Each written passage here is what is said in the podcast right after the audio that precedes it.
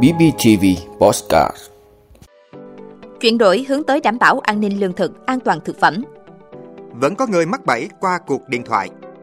3 ca tử vong, dịch bạch hầu diễn biến phức tạp. Đốc thúc các bộ ngành giải ngân đầu tư công. Dư gần 263.000 tỷ ngân sách dành cho cải cách tiền lương. Biến đổi khí hậu và xung đột cản trở nỗ lực phòng bệnh truyền nhiễm. Đó là những thông tin sẽ có trong 5 phút tối nay ngày 19 tháng 9 của podcast BBTV. Mời quý vị cùng theo dõi. Chuyển đổi hướng tới đảm bảo an ninh lương thực, an toàn thực phẩm.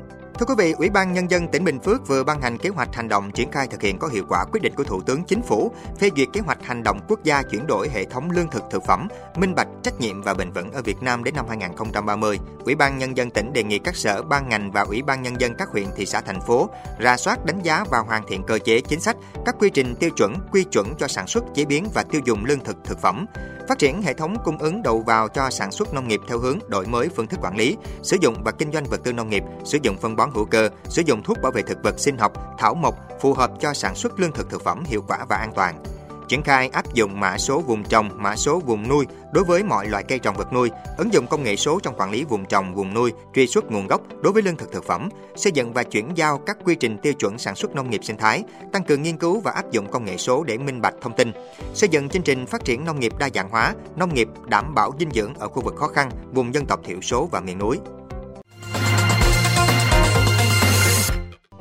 Vẫn có người mắc bẫy qua cuộc điện thoại.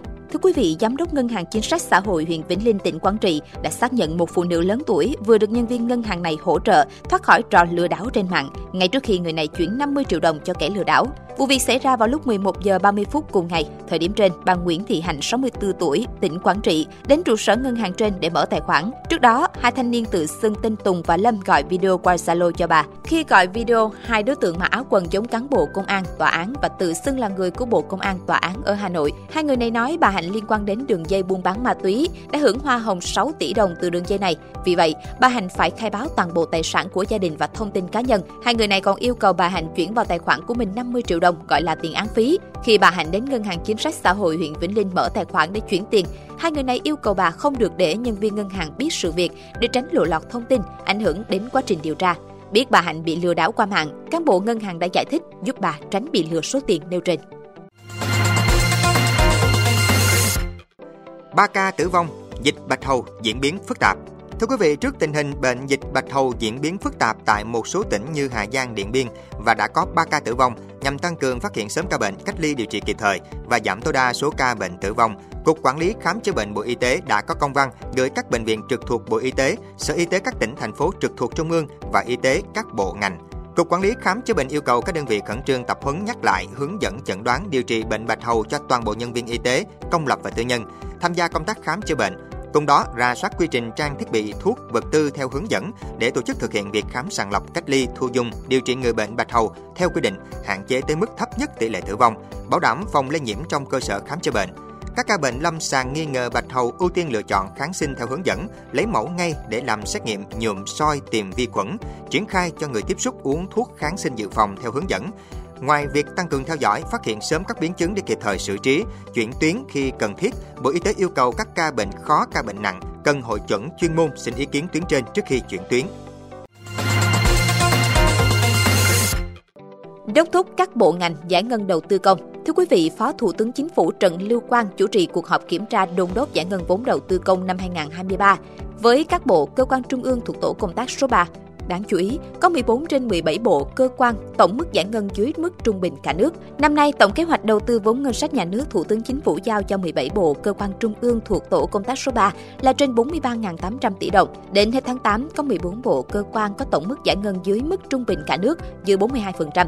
Phó Thủ tướng Trần Lưu Quang nhấn mạnh, việc giải ngân đầu tư công là nhiệm vụ rất quan trọng, có phần để đạt mục tiêu 6,5% tăng trưởng GDP cho cả năm.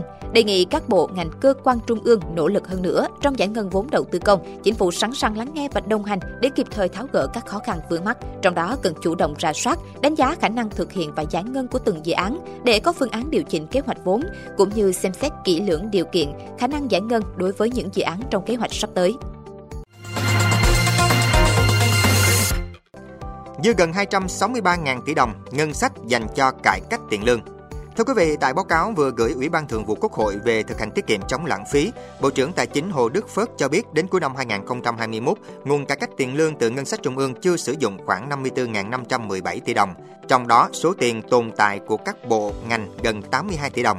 Các địa phương cũng dư tiền dành cho cải cách tiền lương là 208.457 tỷ đồng.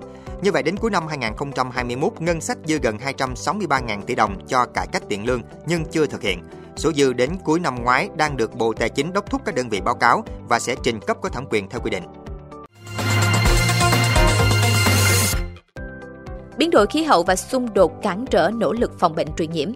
Thưa quý vị, Quỹ toàn cầu phòng chống AIDS, lao và sốt rét vừa đưa ra cảnh báo tình trạng biến đổi khí hậu và xung đột đang cản trở những nỗ lực giải quyết các bệnh truyền nhiễm có nguy cơ gây tử vong cao nhất thế giới. Báo cáo cho biết sốt rét đang lan rộng ra cả ở các khu vực có địa hình cao tại châu Phi, nơi trước đây thường quá lạnh nên mũi mang ký sinh trùng không gây bệnh được. Trong khi đó, các hiện tượng thời tiết cực đoan như lũ lụt đang khiến dịch vụ y tế quá tải, làm bùng phát bệnh truyền nhiễm. Tại các nước như Sudan, Afghanistan, hệ thống y tế gặp nhiều khó khăn cho tình trạng mất an ninh. Quỹ toàn cầu phòng chống AIDS, lao và sốt rét cảnh báo những thách thức ngày càng tăng của tình trạng biến đổi khí hậu và xung đột có thể khiến thế giới bỏ lỡ mục tiêu chấm dứt các bệnh AIDS, lao và sốt rét vào năm 2030. Quý vị đã luôn ủng hộ các chương trình của Đài Phát thanh truyền hình và báo Bình Phước. Nếu có nhu cầu đăng thông tin quảng cáo ra vặt, quý khách hàng vui lòng liên hệ phòng dịch vụ quảng cáo phát hành số điện thoại 02713 887065. BBTV, vì bạn, mỗi ngày.